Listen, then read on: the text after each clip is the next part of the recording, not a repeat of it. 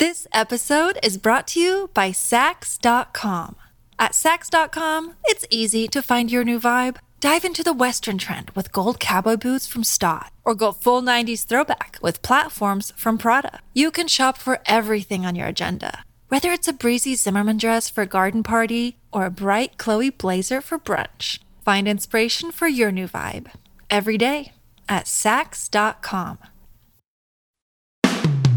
Today on Something You Should Know, you can search just about anything online, but there are some things you probably shouldn't. Then, movies and TV have a powerful influence on all of us in lots of very interesting ways. I think that if you ask people, what was the thing that kind of motivated you to get into the field that you want to do, lots of times movies will come up. Lots of times people will say, I saw ER and then I realized that women could be doctors, and as a result, I pursued that career. Also, what you should probably do about 2 o'clock every workday afternoon. And the latest trends in dentistry, how to brush, how to care for your tongue, and should you get your wisdom teeth removed? The advocates of wisdom tooth extraction, they cite a number of reasons. Perhaps the most common reason is the belief that the wisdom teeth will push and crowd your other teeth. Well, Mike, the research has shown that that's simply not true. All this today on Something You Should Know. If you have to hire someone, what's the best way? Referrals? Well, maybe that could work. But just because somebody knows somebody who knows you doesn't necessarily mean they're qualified. Or you could pull out that file of random resumes that came in during the last 6 months. Maybe there's somebody in there. Maybe. Now, if you're hiring, you need Indeed. Indeed is your matching and hiring platform with over 350 million global monthly visitors, according to Indeed data, and a matching engine that helps you find quality candidates fast. As a business owner, I've found that hiring the right people, well, there's just nothing more important.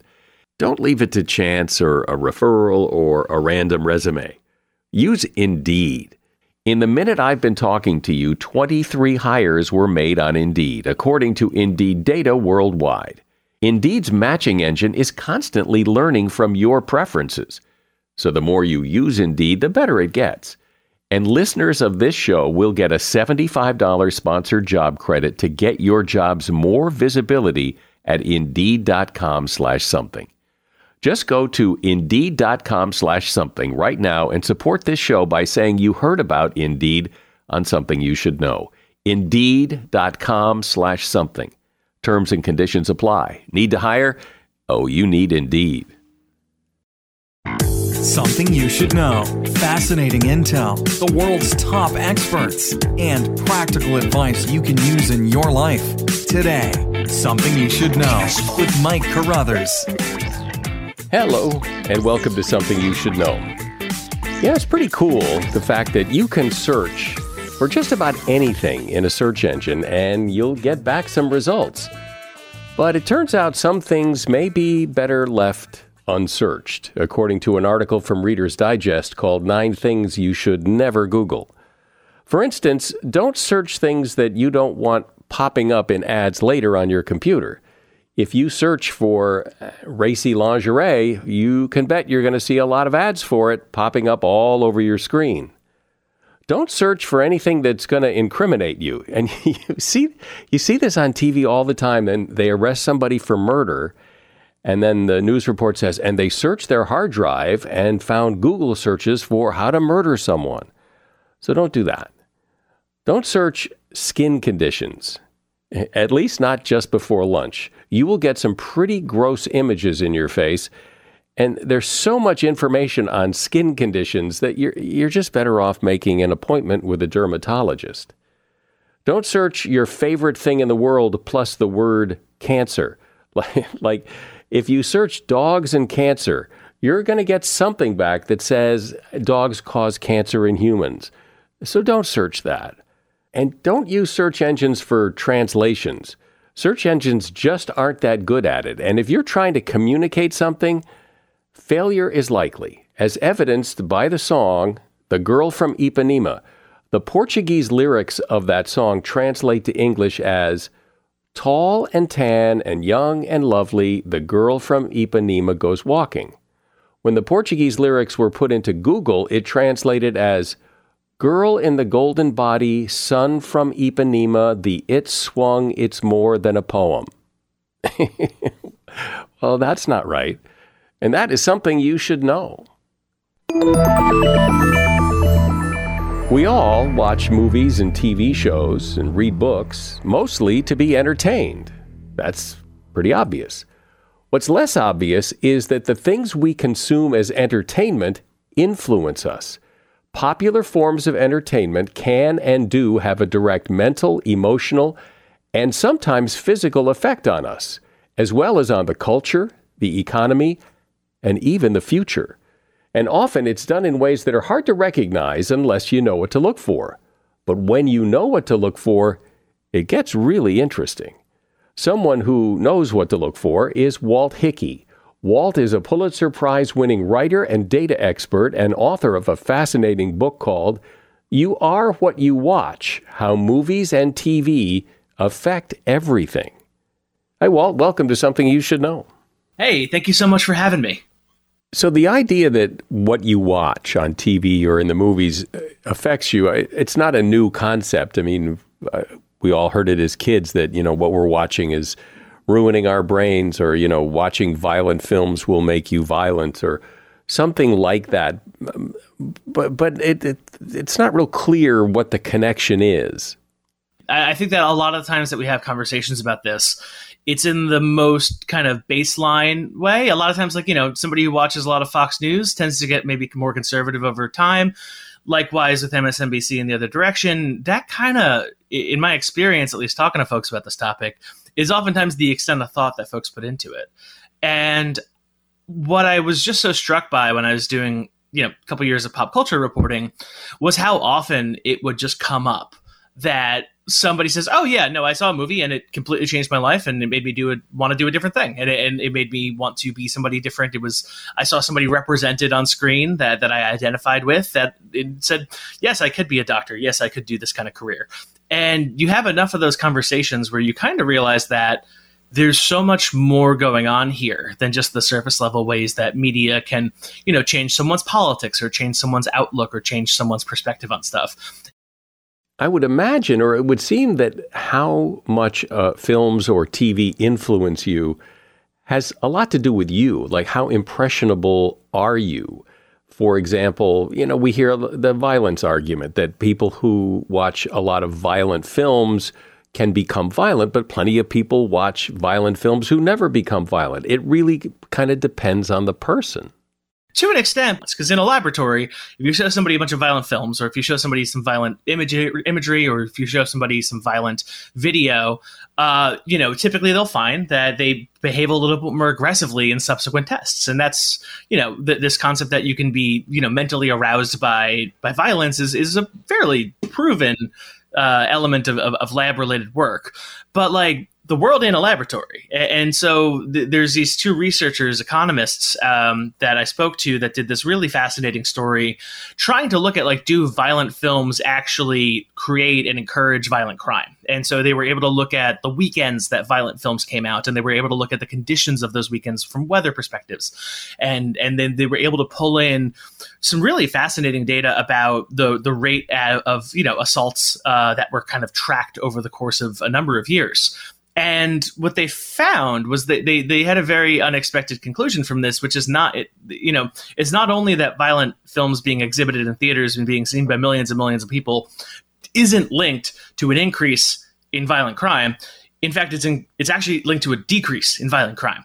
And as they kind of peeled away at the statistics of this, they realized, you know, movies have an interesting role here, where if you have somebody who's, you know, let's say a man between the ages of 16 and 24, which is kind of that dangerous period in which young men tend to get into trouble in the middle of the street. And if you sequester that individual inside of a cinema for 3 hours, regardless of if they're watching something violent, that has a public health impact. They're not out at a bar. They're not out drinking. They're not out messing around on the road.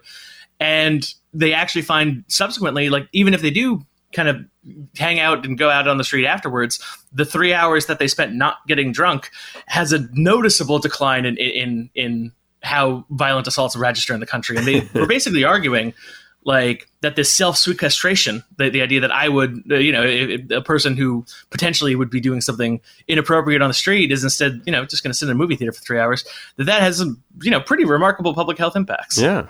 That's pretty interesting that it's not because it has nothing to do with the influence of the film. It just has to do with the fact that they're inside watching it and not getting into trouble.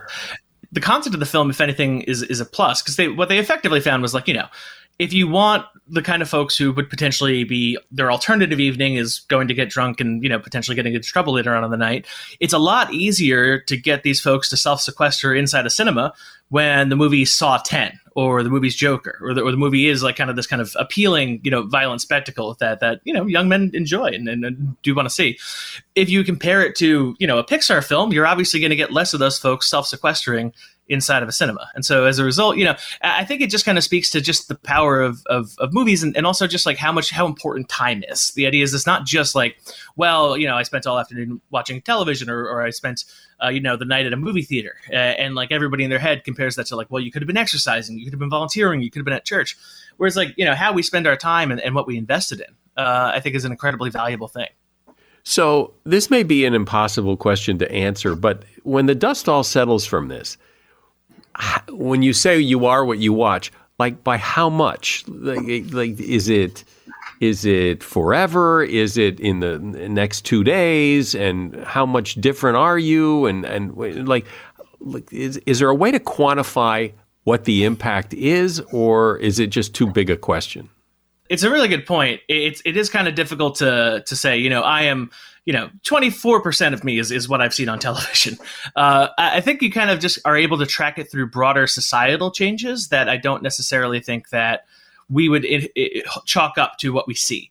I mean, I come to a lot of examples when it comes to things like science, which the relationship between science and the film industry is complicated. You know, oftentimes scientists see movies that incorporate science and are to various degrees mortified over how much it was butchered, and to other extents tend to really enjoy the funding boost that will come afterwards. You can see a film like Jurassic Park completely change the outlook for the field of paleontology, send a wave of new money and new interest and new undergraduates into that field and really provoke a bit of a renaissance when it comes to how that fairly ancient field is able to proceed. You can see similar things when it comes to what people value when it comes to their government, right? The military has obviously always had an eye on the films because they realized that one of the best way to compel people, especially young people, to, you know, pursue a career in the military is oftentimes by exposing them to, you know, military heroes and military careers through film and television, and to that extent has really kind of gone and set up liaison offices to really facilitate that. I think that this stuff really just kind of keeps coming up again, whether it's the popularity of sports, even like the popularity of people's pets and the dogs, like Dalmatians. One of my favorite, you know, elements of the book is that you're able to track a spike in the interest in Dalmatians as an animal right after the re-release of 101 Dalmatians in the early 90s. And like that changed the lives of hundreds of thousands of dogs, and was just because, you know, people saw a movie and the dogs had spots in them and they thought that was cool. I think that if you ask people, you know, what was the thing that kind of motivated you to get into the field that you want to do? What was the thing that motivated you to kind of pursue the hobbies that you want to do? Lots of times movies will come up. Lots of times people will say, I saw ER and then I realized that women could be doctors just as much as men can. And that was the first time that I'd seen that. And as a result, I pursued that career. You can see the same thing with Grey's Anatomy. You can see the same thing time and time again. We're talking about some of the interesting ways watching media, TV and movies in particular, have an effect on you in ways you probably never realized. My guest is Walt Hickey. He's a Pulitzer Prize-winning writer and author of the book, You Are What You Watch, How Movies and TV Affect Everything. This episode is brought to you by Saks.com. At Saks.com, it's easy to find your new vibe. Dive into the Western trend with gold cowboy boots from Staud, or go full 90s throwback with platforms from Prada. You can shop for everything on your agenda, whether it's a breezy Zimmermann dress for a garden party or a bright Chloe blazer for brunch. Find inspiration for your new vibe every day at Saks.com. Another day is here, and you're ready for it. What to wear? Check. Breakfast, lunch, and dinner? Check. Planning for what's next and how to save for it? That's where Bank of America can help. For your financial to-dos, Bank of America has experts ready to help get you closer to your goals. Get started at one of our local financial centers or 24/7 in our mobile banking app. Find a location near you at bankofamerica.com/talktous. What would you like the power to do? Mobile banking requires downloading the app and is only available for select devices. Message and data rates may apply. Bank of America N.A., member FDIC. So, Walt, when you talk about the influence of TV and movies on people, it's mostly the serious stuff, right? It's the violence, the crime, the medical, But what about comedy? Does comedy have the same influence, or because it's not so serious, it's viewed more as fluff and so not so much? Comedy that I specifically focus on are sitcoms, because I think that sitcoms are an outstanding way to understand a society's values and how they, like, basically a sitcom is very good at understanding what is assumed about families and workplaces within a society by watching family and workplace sitcoms. And you can kind of trace the arc of this over the course of history.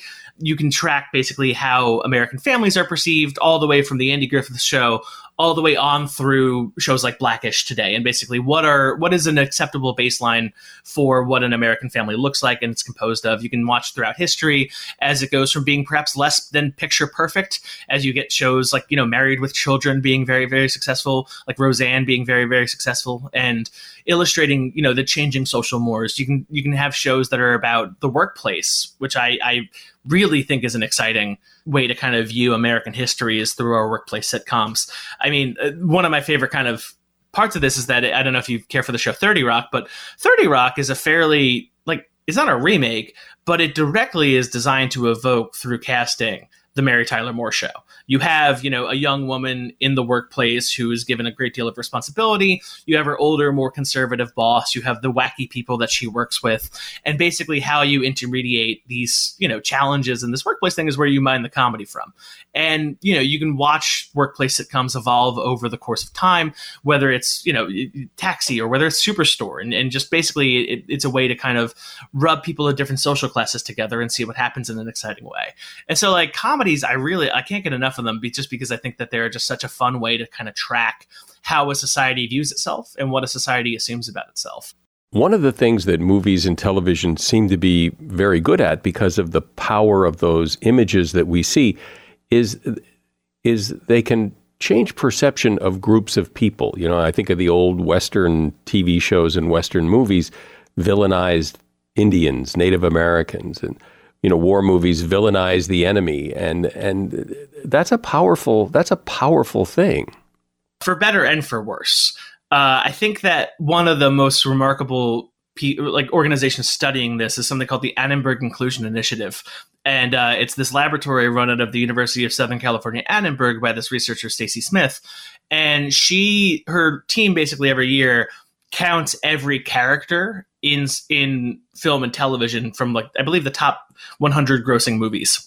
They do some really compelling research about the, you know, basically they'll get the gender, they'll get the ethnic background, they'll get all sorts of different statistics about the characters who are given an opportunity to speak in film. You're talking about 50,000 characters, give or take, a year across these kind of films. And as a result, they're able to kind of discern, you know, not only who is being represented, but the manner in which they're being represented. And the statistics that were just so sobering were that if you looked at representation of Arabs and folks in the Middle East, and I don't want to just say Arab Americans just because this is also the global representation of it, but Muslims in general, and if you look at the representation of Hispanics and Latinos, what you remarkably kind of see is that for many people, if the way that you see these communities are simply through the representation in media, like I believe double-digit percentages of Latinos on television are represented as people involved in a gang or in some kind of criminal work. Double-digit percentages are of people who are represented as Muslim within media, are represented as either working with some sort of terrorist organization or working alongside, or, like, you know, adverse to the aims of you know, the protagonists and in some kind of villain capacity.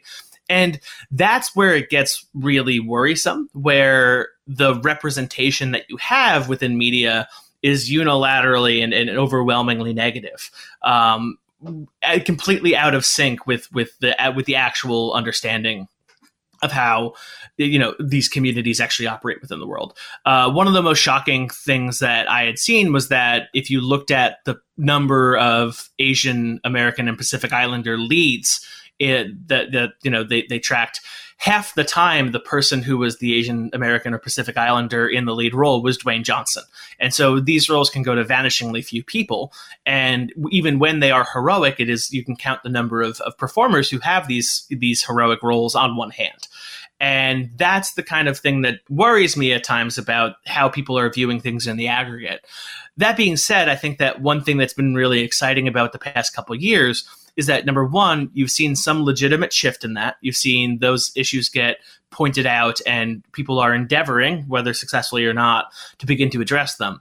You talk about how you use the example of when the movie Beethoven about the St. Bernard came out, adoption of St. Bernards went way up. When 101 Dalmatians was re-released, lots of people wanted to adopt Dalmatians. There's this power that the media has. Can you give me some other examples of the power like that? One of my favorite ones is that the United States was not sending rockets into space through the 1950s. Obviously, 1959 is when Sputnik happens. But rocketry over the course of that was largely unsuccessful and still in experimental phases. Nevertheless, over the course of the 1950s, the American people, according to Gallup polling, became increasingly convinced that it was viable to get to the moon within the next 20 years. It went from a slim minority of folks in the early 1950s who believed that we can get to the moon to damn near a majority by the early 1960s who could do it. And over the course of that period, NASA hadn't existed yet. We weren't really getting rockets even into space. And the only thing that was really affecting that opinion was a number of Walt Disney-produced documentaries interviewing folks like Werner von Braun and illustrating the principles of how one would actually get to space and how one would actually get to the moon and how one would actually build a lunar environment, as well as a number of large magazine exploratory features in a magazine called Collier's, which was one of the largest syndicated magazines of the times, basically making the science fictional case of here's actually how we can pull this off.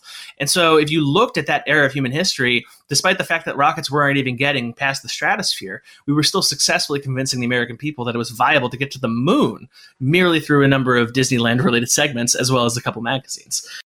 Now, you said it says in the material about your book that some of the changes, some of the influences that movies and TV have on people are also physical. So can you give me an example of that?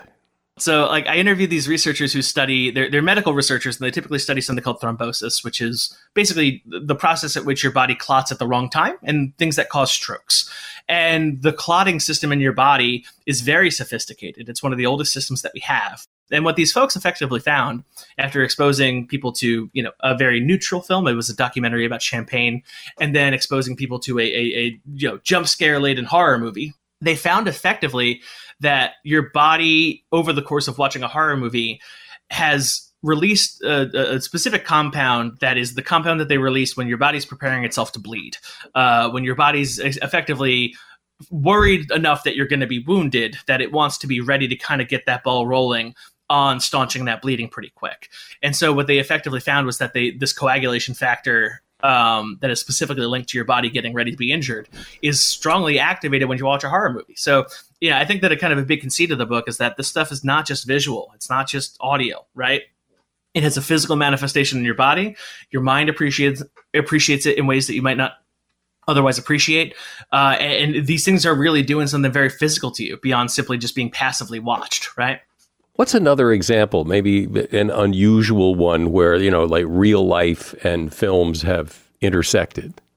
One of my favorite examples, I'm personally a hockey fan, and the entire existence of the Mighty Ducks, the Anaheim Ducks, was effectively, after the success of the film, The Mighty Ducks, Disney had $50 million from that film and the video proceeds that they then just decided to use to buy an NHL franchise, which they then co-branded and co-did all that. And, you know, it is very interesting to me that 3% of the National Hockey League exists exclusively because of a successful Disney movie from the 1990s.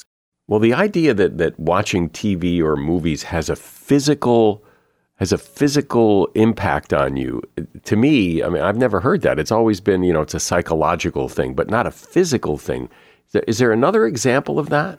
Yeah, so I told you about the blood study. I think that there was another one that still blows me away, where effectively there were these group of researchers who basically study something called VOCs, which are volatile organic compounds, which are basically just chemicals that are released by living things, that by tracking them, we can understand what's actually going on physiologically. Because when you exhale, you're not just exhaling carbon dioxide, you're also exhaling all the waste products for different kinds of chemical reactions going on in your body. So for instance, after you lift weights, after you tense your muscles, you're going to be exhaling something called isoprene, because the process inside your body that required you to flex that muscle has isoprene released as a result. And what they found blew me away, because I think it just so gets at the power of this stuff. And it also just shows how little we really understand and appreciate this, which is that they were able to basically attach a device that measured little VOC levels in cinemas. And what they were able to find was the way that they were able to track chemicals in the air was consistent across the same movie, across totally different screenings. And so if one of the films that they did was they had a film, The Hunger Games Catching Fire. And at the same moments within The Hunger Games Catching Fire, across all sorts of different screenings, the same chemicals would spike, which tells us something's going on physiologically when we watch these films. In some cases, it was isoprene, like I just mentioned, because, if there's a vicious attack and you flinch, you're flinching. The act that we were able to make your body flinch is going to cause everyone to exhale isoprene at the same time. And they found not only, things that they could easily attribute to known physiological reactions like carbon dioxide and like isoprene, but all sorts of different but reliable spikes among different chemicals. And so there's this idea that, the things that we understand about our body are growing every day, but there's all sorts of these, millions of little chemical reactions that go on inside of us that movies are able to consistently and reliably affect. And what that tells me, again, is that these are not simply visual experiences, and these are not simply audio experiences, and not simply a thing that you have on the background. It's a thing that is fundamentally changing you. And as a result, we ought to give it a little bit more respect. Well, there's a lot to this. I mean, a lot more than I thought. And it clearly shows how powerful film and television can be. Walt Hickey has been my guest. Walt is a Pulitzer Prize-winning writer, and he's author of a book called You Are What You Watch, How Movies and TV Affect Everything. If you'd like to read it, there's a link to the book at Amazon in the show notes. Appreciate you coming on. Thank you, Walt. Thank you for having me. I really appreciate it. As a listener to Something You Should Know, I can only assume that you are someone who likes to learn about new and interesting things and bring more knowledge to work for you in your everyday life. I mean, that's kind of what Something You Should Know is all about. And so I want to invite you to listen to another podcast called TED Talks Daily. Now, you know about TED Talks, right? Many of the guests on Something You Should Know have done TED Talks. Well, you see, TED Talks Daily is a podcast that brings you a new TED Talk every weekday in less than 15 minutes. Join host Elise Hugh. She goes beyond the headlines, so you can hear about the big ideas shaping our future.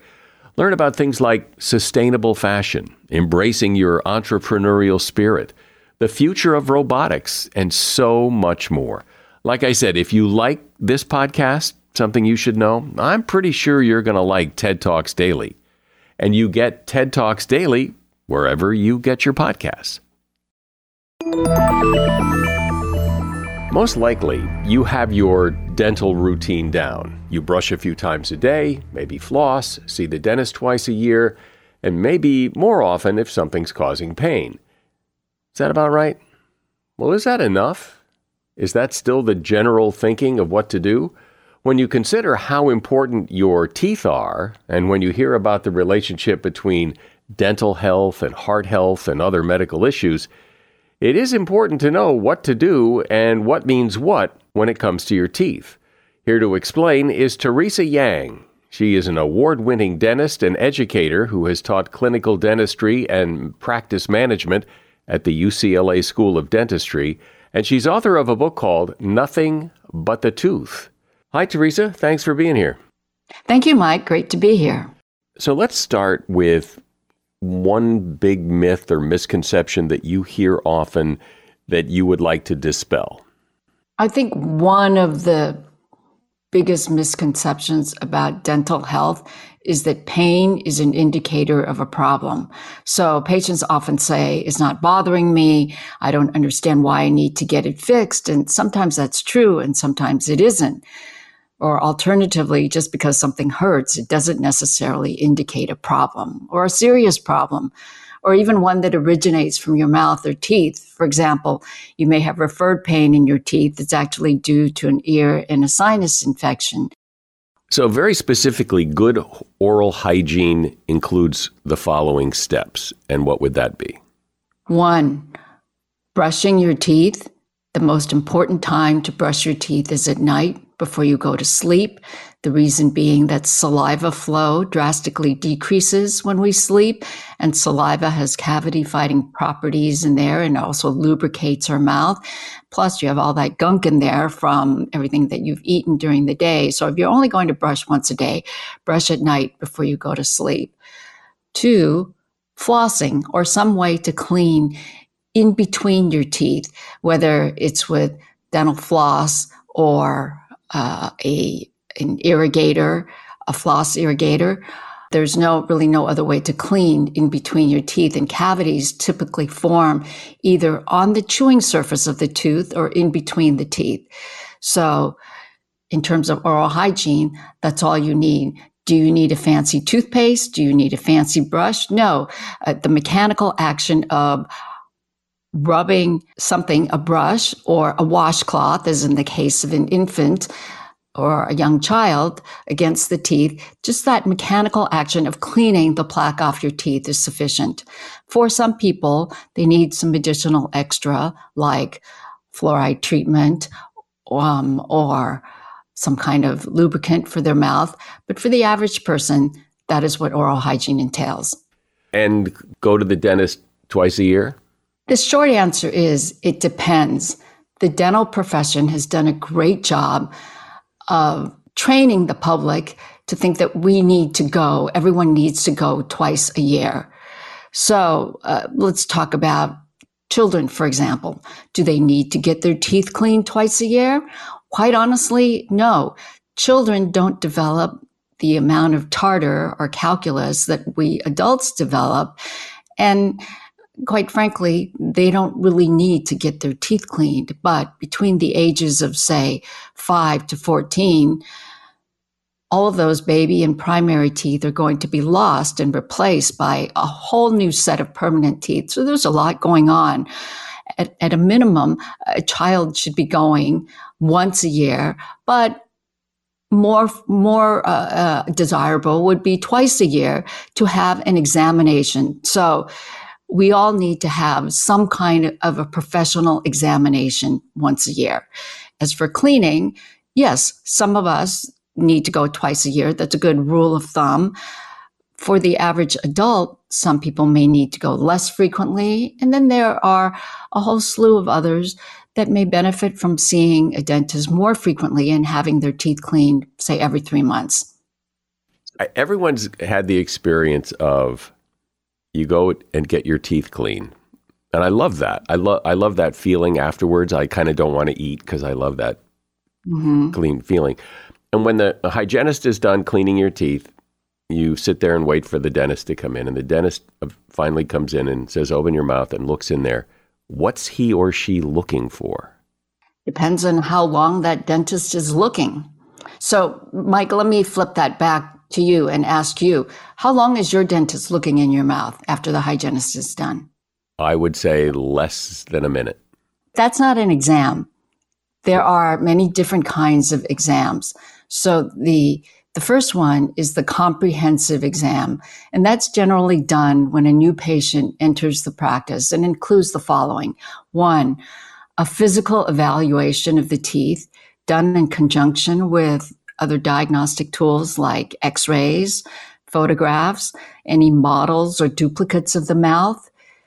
2, a periodontal or gum evaluation that checks each tooth for any signs of gum disease. Now, that may be something that your hygienist has done, and that information is presented to the dentist. Mobility or the looseness of your teeth is also checked, as is gum recession and the quality of the gum tissue. 3, some kind of a soft tissue evaluation that includes screening for oral cancer, temporal mandibular joint disease or TMD, any swollen lymph nodes, any signs of potential sleep apnea that would need further investigation by your physician. 4, checking the bite of individual teeth and the entire dentition as a unit. Are there signs of any abnormal tooth wear? If so, why? 5, an evaluation of your oral hygiene. And again, that may have been done by your hygienist, and including any tips and techniques that would be helpful. And lastly, an evaluation of any oral appliances like night guards or retainers that you have, and to see if they're still fully functional. But most importantly, any examination should include a discussion of the findings and recommendations. Now, the exam that you describe in association with your cleaning and the hygienist is called a periodic exam. As the name implies, it's something that occurs from time to time, usually in conjunction with the cleaning appointment. Yeah, well, I've always figured that, the hygienist has had her fingers and face in my mouth for the last 20 minutes. If there was something worth noting, she would have seen it. That him coming in and looking for a minute, he's not going to see much more than she did for 20 minutes. I would agree with that assessment. One thing I think adults are very concerned about with their mouth is bad breath, mouthwash, that kind of thing. Can you talk about that? Sure. Bad breath can come from many different sources. It could be from our GI or gastrointestinal system. We could be having something in there that can then become bad breath or be interpreted as bad breath. People that are dieting or burning fat, that has a specific odor that then is translated into bad breath, and it's called ketosis, and we may be having bad breath from that. As adults, as time goes on, I don't know if you've experienced this, but I've certainly experienced this, where you're getting more and more food stuck in your teeth. So I've gone to the point of carrying dental floss around with me because there are certain areas where I routinely get food stuck in my teeth. So any food that's trapped can cause bad breath. There's bad breath from cigarette smoking and the like. At the core is good oral hygiene. So if we keep everything clean, brush our teeth, our tongues, ensure that there's no material trapped in our teeth, that should help with the bad breath, unless it's from a systemic condition. With mouthwashes, we need to be careful about what types of mouthwashes we use. Mouthwashes that advertise as antibacterial. Remember that we have good bacteria and bad bacteria in our mouth, and we don't want to indiscriminately kill off all the bacteria in our mouth. So I would advise, again, routine use of mouthwash many times a day, once in a while, sure, if you need to freshen your breath. What are wisdom teeth, and why do so many people have to have them removed? Let me give you some background on wisdom teeth. So humans have 3 sets of molars, the 6-year molar, the 12-year molar, and they're so named because that's when they erupt into the mouth. And then the wisdom tooth, or the 3rd molar. And we have a total of 4 wisdom teeth, 1 in each quadrant at the backs of our mouth. There are 4 quadrants. Back in the caveman days, we had large, strong jaws that accommodated all of these teeth. But as we transitioned from a hunter-gatherer to an agrarian society, one where we cooked our food and consequently began to eat softer foods, a predominant theory says that our jaws then began to shrink. Fast forward to today, and interestingly, the wisdom tooth is the most commonly congenitally missing tooth. So even so, evolution is slow, if not glacial. Sometimes there's not enough room for these wisdom teeth. But you're asking, should they be routinely pulled out? Well, in the United States, we spend an estimated $3 billion annually on the removal of wisdom teeth. It's almost considered a rite of passage. Other countries, such as the UK, they discourage this automatic extraction of these teeth. The advocates of wisdom tooth extraction, they cite a number of reasons. It's hard to keep this area clean, leading to possible cavities and gum infections. Cysts can sometimes form around the teeth, or tumors even. If there's not enough room and the jaws have completely developed, then why not get rid of the teeth sooner rather than later? Healing is always easier and faster in a young person. Or perhaps the most common reason is that the belief that the wisdom teeth will push and crowd your other teeth. Well, Mike, the research has shown that that's simply not true, but this myth has persisted and even some dentists believe it. There's not enough concrete evidence to recommend the wholesale removal of wisdom teeth.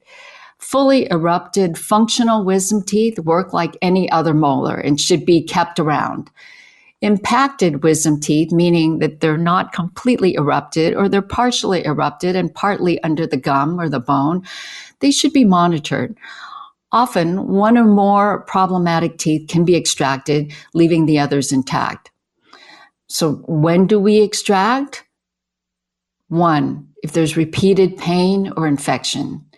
2, if there's a cavity that can't be easily treated in the wisdom tooth, or if there's a cavity on the tooth in front of the wisdom tooth, if the wisdom tooth is in the way, preventing the treatment of that tooth directly in front of it. 3, if there's any suspicious cyst formation, and this would be found on a routine x-ray. 4, when there are unusual soft tissue changes or gum problems. For example, if you're missing the lower wisdom tooth, the upper wisdom tooth sometimes will continue growing and erupting until it hits the gum on your lower jaw, and that chronic irritation can cause a problem to that gum.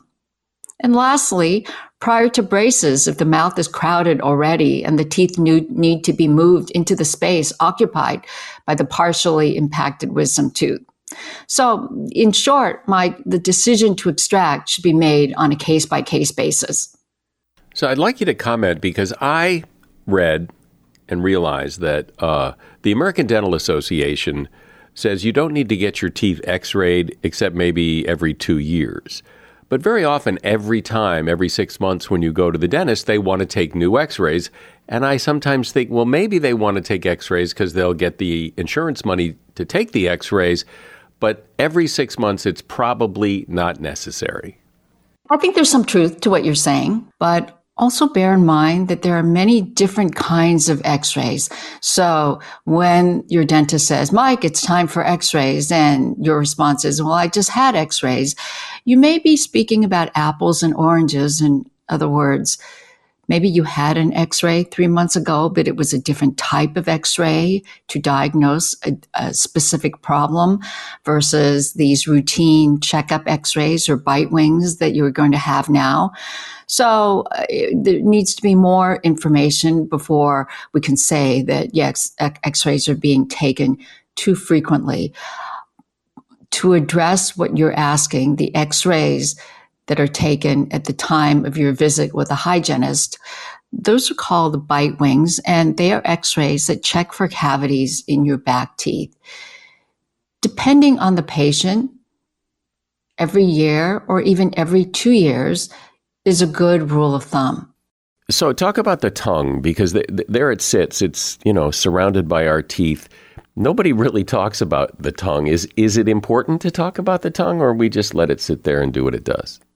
The first thing I'll say about the tongue is we should be brushing our tongue. Some tongues are very smooth in texture, and other tongues are I would say unattractive, with lots of furrows in there and deep crevices where food can get stuck, bacteria lives in there. So brushing our tongue is an important aspect of oral hygiene. You can either use your toothbrush, or there are special brushes or tongue scrapers that are designed to do that. But yes, let's talk about our tongue and tongue position.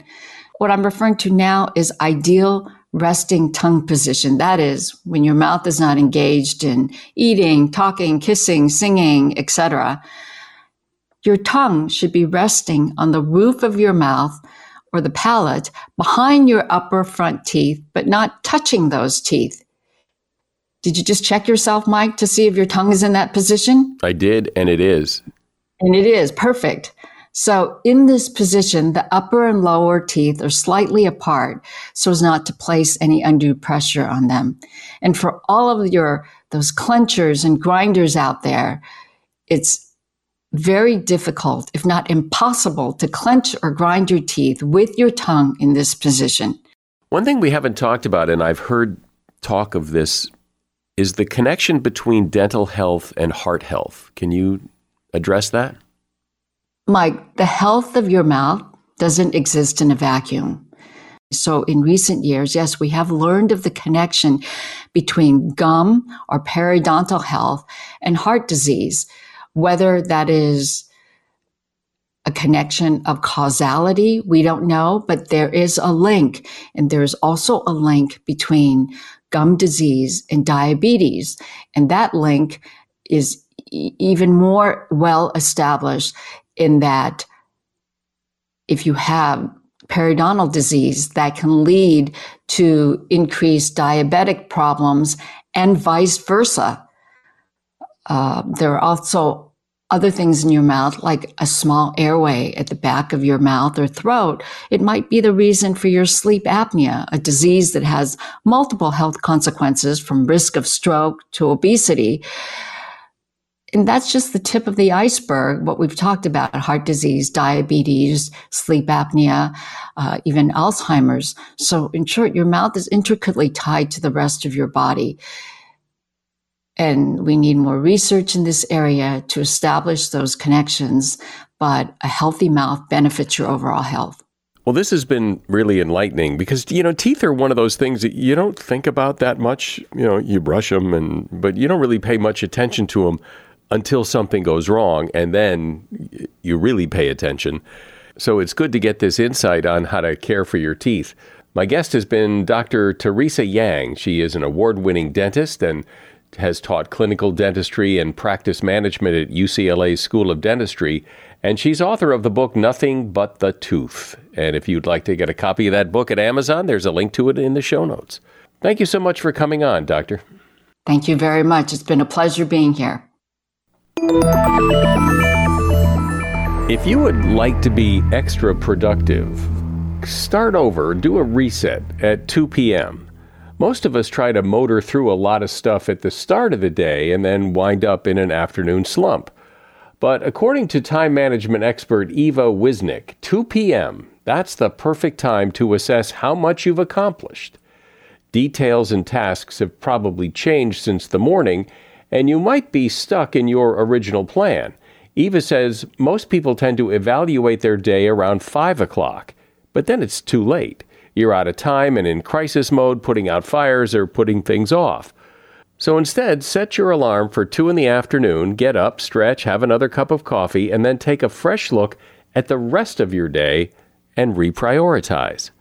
And that is something you should know. One of the things that keeps this podcast going, it's kind of the fuel, is getting good reviews and ratings on Apple Podcasts or whatever platform you listen on.